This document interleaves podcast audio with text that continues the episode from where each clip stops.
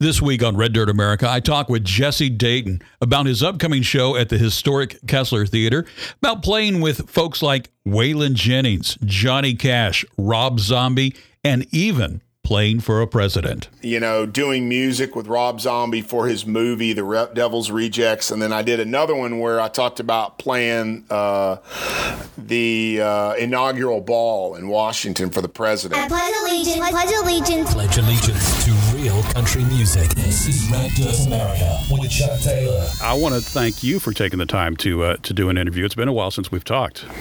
It has. It has. I'm looking forward to coming back to Dallas and, you know, doing this historical Kessler Theater. Yeah, it's uh, you're going to be playing on Saturday, August seventh, and it is such a great venue, man. This, you know, there there are concert venues, and then there are listening listening rooms, and this is definitely a listening room.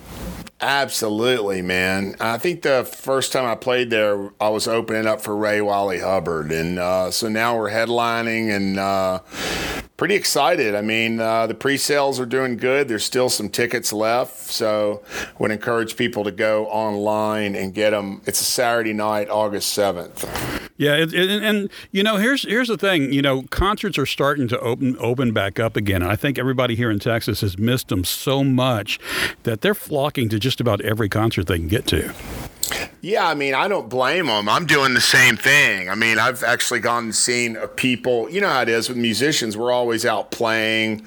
We're on the road. You know, we're like ships in the night. Yeah. And uh, but this has been nice because I've been able to go see a bunch of my friends play and just phenomenal. So let, let's talk about uh, the pandemic just a little bit because you released a uh, you released an album in the uh, the middle of the pandemic, the uh, the Gulf Coast Sessions. Yeah. Yeah, So so how is that releasing an album when you know uh, you can't really tour to support it? Well, that's why I released that record. I played all the instruments on that record except for a little uh, accordion, a little fiddle. Uh, but I, it was something that kind of gave me something to do, and we didn't go at it full force. You know, the record before that had been like written up in Rolling Stone like four four times. Yeah, mixtape volume one. Yeah, and it did really good for us. So I told the label, I said, you know, let's don't let's don't kill ourselves promoting this because I'm not going to be able to go out and, and uh, you know support it with a tour. So we kind of knew what our expectations were, but oddly enough, because I made that record at a buddy's house on his back porch for five hundred dollars, uh, we did really well with that record. Yeah, if, if you can make a record for five hundred dollars, you, you know, sell it for five ninety nine, eight ninety nine, whatever it is on Amazon, you can make a good chunk of change. Yeah, I mean, we re- and we really did. You know, uh, I mean, I've been doing this for a long time, and we've built up this cult following because we started getting emails for a newsletter like back in nineteen Bobbity Boo. You know what I mean? Right. and um, so it did really well for us. And a buddy of mine had never engineered uh, like a just one person. He'd always done live stuff. So I just said, "Hey, man, I'll, I'll pay for our food and our beer." And uh, I think it was we ate five hundred dollars worth of food and beer. there you go. And, that, and that's what it cost to make the record. Well, that's a that's a bargain these days for for an album, definitely. So anybody who's who's listening, if you have a band, this is the way to do an album. Just go to your buddy's back porch and, and do it there. Absolutely. I mean, if you look at all the great early hillbilly and blues records, they were all cut in in houses and offices on two-track recorders. I mean, good songs, it doesn't matter, you know, as long as you got good songs, man. Yeah, I, I teach an audio production class, and we, we talk about the history of recording. It started out on two tracks with a single microphone, and everybody just gathered around that single microphone. And it wasn't Yeah. until like the the six, 60s, late 50s, early 60s, that they started adding more microphones and started separating things out.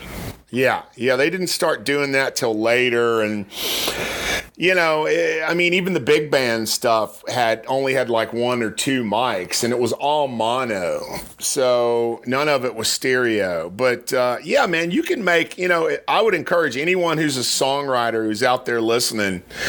Just remember, all those folk records was one guy and one guitar, and they didn't have to split their songwriting share with the drummer or the roadie. yeah, never want to sit, split with a roadie for sure. so um, you you brought up when we when we talked uh, about doing this interview, you brought up you've got a couple irons in the fire right now too. Yeah, I mean some great stuff happening. Um, you know, I am. Well, I got. I don't know how many people, listeners out there, check me out online, but I'll do these rants from time to time online. And what happened was a friend of mine who was a literary agent in Los Angeles was going to dinner one night with this big wig editor from New York. Um, and he said, "You know who I think would make a write a good book is this guy named Jesse Dayton. I follow him on Instagram and Facebook." And she goes, "I know Jesse Dayton."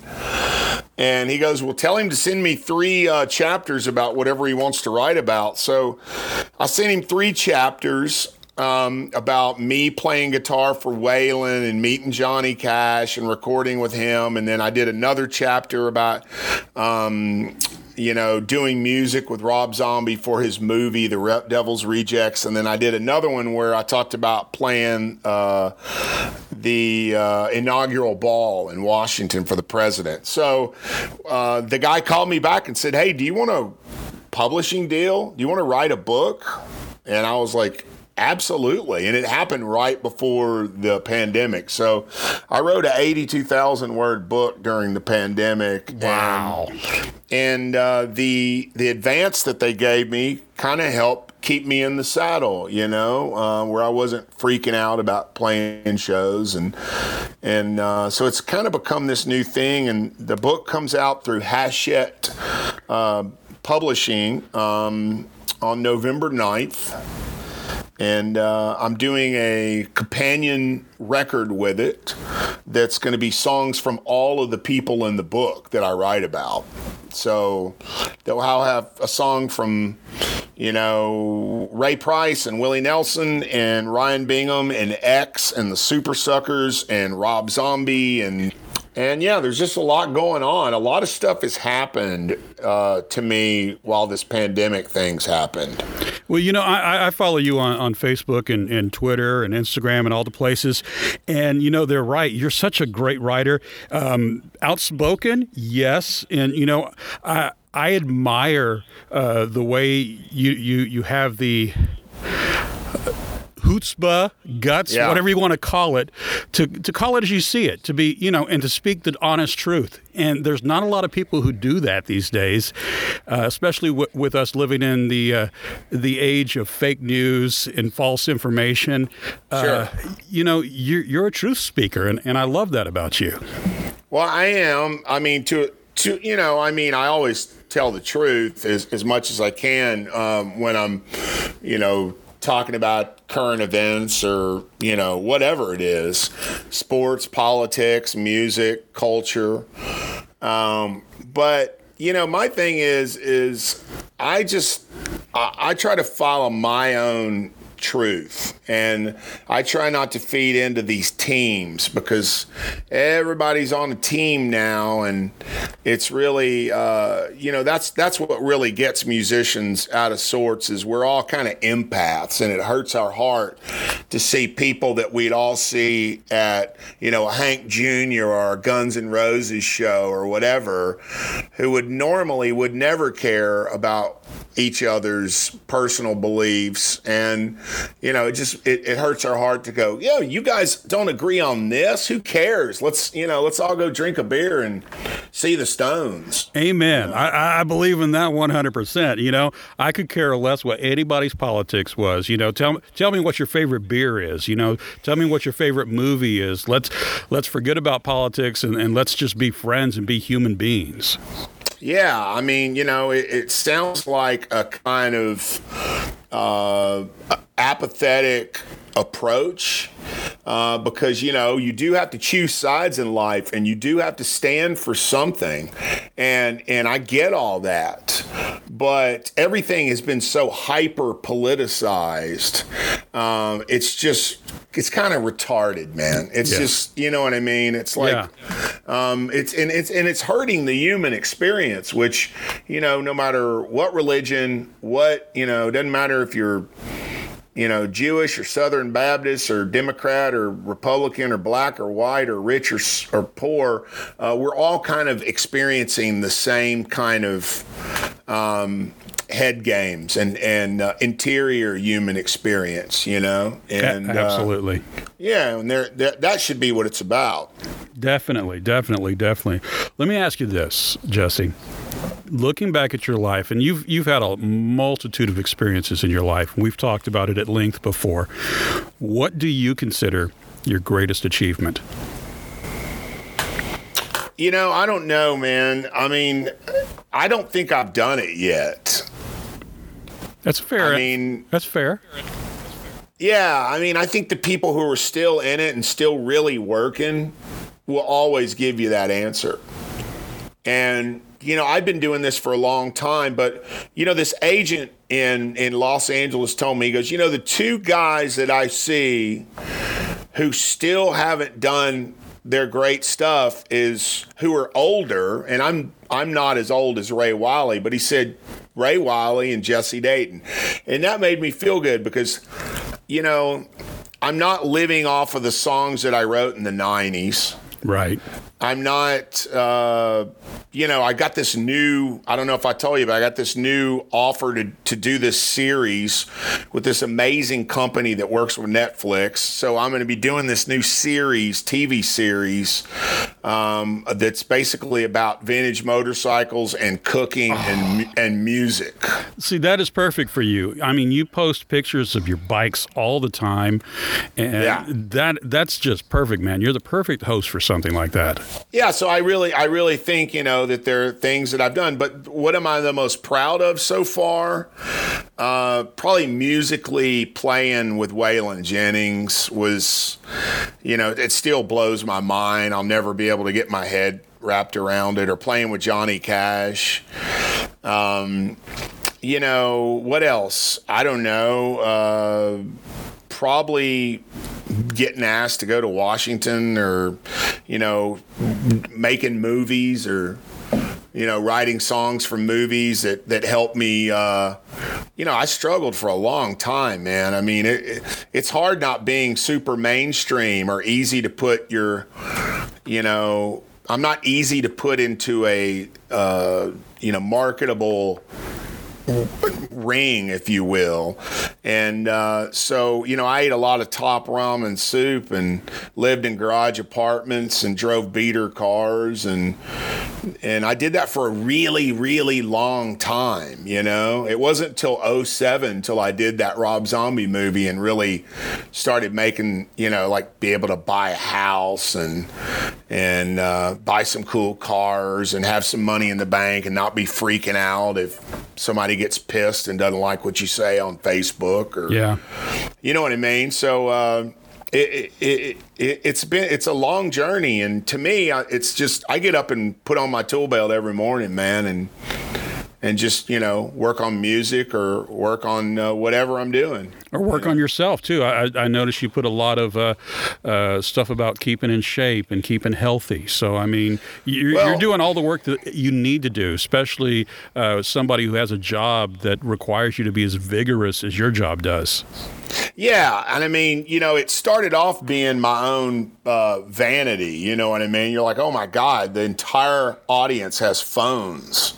Uh, but but then you know you get my age and guys my age see we're the last ones who who are pre cell phone and pre technology like Yeah. you know i'm at that age where i grew up as a kid in the 70s so you know i grew up in beaumont where we had 24 hour cajun djs and we had uh, we had you know regional hits that didn't happen in the rest of the country and and i grew up eating you know hunting and fishing and eating all that stuff, and that's all great and everything. But you know, if you stop, if you if you continue to eat and and drink like you did when you were 25, when you get in your 50s, uh, you're just a walking time bomb. Yeah, that that describes me right now. I I, I told my wife the other day we just celebrated our 20th anniversary. I was like, you know what? I, I'm I'm sitting here at Double Nickels, and I am a little bit overweight. Well, a little bit more than I would like to be overweight. I need to start doing something. And every day that I, I say something like that, I look at, at at some of the stuff you're doing. And I'm like, if, if Jesse can do this stuff, I, c- I can go and do this stuff too. I Hey, can- man, I can get if- myself in shape. If I can do it, I swear to God, anyone can because I was the most undisciplined person in the world. And uh, but I just went into my doctor's office one day and he said, "Look, dude, I don't know what you're doing, but your cholesterol's crazy, your blood pressure's crazy, you you know you're overweight." Um, he's like, "You're gonna be dead no matter a few years if you keep you know staying up all night and drinking brown liquor and." You know, eating steaks every day. Um, so I just changed my life, man, because I didn't want all those old man drugs to just Right. kind of keep me going, you know, to where, you know, you don't have to do anything. So I, I changed that day and I started eating a lot more plant based stuff. I still eat meat. You can actually do both, Chuck. That's believe what- it or not, believe it or not. You don't. It's not one or the other. Um, and uh, yeah, man. And I started. What I did was I went on a. I did a fast. And I did it for like two weeks, and I took a lot of that boozy water weight off. And then I just started like going on hikes, and then eventually I would run a mile and walk half a mile, and then I would run three, and then, and now you know it's it's part of what I do, and you know I can keep up with the kiddos, and and you know what I mean. I don't. Yeah. I don't look like I'm 50 going on 80. Yeah. You know? Yeah, definitely, and that that's where I, I need to be, man. That's that's exactly where I need to be. So, uh, I, I look at your Facebook anytime I need inspiration. Well, cool, man. That's great. And I, you know, I try not, I don't rub it in people's faces and I don't tell them ever what to eat or whatever. I just tell them, hey, you know, if an old Cajun bow monster can get out there and change it, uh, there's anybody can, you know. So let, let's uh, let's let's recap for a minute. You uh, you you've been writing a book during the pandemic. Yeah, it's done. It's done. It's done. It's it's done. Uh, would you add that onto uh, the list of uh, accomplishments that you're most proud of that we were talking about?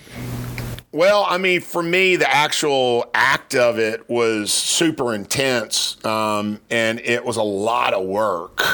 Uh, I just had to wake up every morning and write, and luckily, I got a really smart editor who makes me come off, uh, you know, more refined than I actually am. Uh, but yeah, I'm proud of it, and and and I'm you know I'm excited about following up. I might do the next one about uh, for guys my age that are trying to change their health around. They're kind of they're kind of wanting me to to do that. So Well, take my money. yeah, yeah, I I'm first in line, brother. Take my money. Yeah, yeah, man. You know, it's uh but it, you know, there's a lot of good stuff happening. I'm excited to get back to Dallas. You know, we haven't played there in a really long time, and I've had some really amazing, special things happen to me in that city. I mean, I, I you know, I've played with all of the local greats in Dallas. I've played with Reverend Horton Heat, and Edie Edie Brickell, and of course the old 97s, me and Rhett Miller and all those guys are friends since we were kids. And so I've had a long history in, in of playing in Dallas. And uh, we're excited about this show on, on August 7th. Yeah, we're we're excited about it too, man. Because not only are, are are you a good front man, you're you're one of the best damn guitar players in Texas music. Well, thanks, man. Thank you so much. Um, you know, I, I spent a lot of, you know, that 10,000 hours. I think I spent 100,000 hours, you know, sitting around my parents' house playing the guitar. So, um, it, you know, that's where it all comes from. You know, there's, there's, there's, there's luck involved, but it's mostly, you know, a lot of just turning and burning, man. Turning and burning. I like that phrase. I'm gonna I'm gonna I'm gonna steal that. Do it. So what what is your uh, Jesse? What's your guilty pleasure? Well, my guilty pleasure is Irish whiskey. Yeah. Yeah, I love Irish. You know, I drank hillbilly whiskey forever, and then uh, you know I drank uh, all all Kentucky uh, whiskey, and I love Blanton's, and I loved you know, I mean all the all the small batch stuff, and then we did our family. Uh, you know, genealogy, and I found out I had a bunch of Irish people in my family, and I only had one uh, Cajun uh, great grandmother, and everybody else were mix. And uh, my brother said, "Hey, man, you need to step up and and and and drink the real stuff." So you know, uh, yeah, I would say that you know, Irish whiskey is probably my guilty pleasure, and uh, and Mexican food. You know. All right. Irish whiskey and Mexican food. Uh, multicultural Jesse Dayton. I'm all American, baby. So again, you're going to be playing over the Kessler on Saturday night, August sec- uh, 7th. And, and I have one last question to close out the interview. sure, man. What song changed your life? What song changed my life? Yeah. Well, I, you know what I think it is is I think it was I think it was a redheaded stranger, and I'll tell you why. Why? Uh, because when I was a kid, um, you know, when I was a little kid, my grandparents and my parents all listened to Willie Nelson when he had short hair and he had a turtleneck. And long before he came this kind of outlaw, you know, country guy who was playing at big rock and roll festivals with the Allmans and and all that kind of stuff. And then then we went to Colorado one year on vacation to get out of the devil's armpit called Texas in the summertime.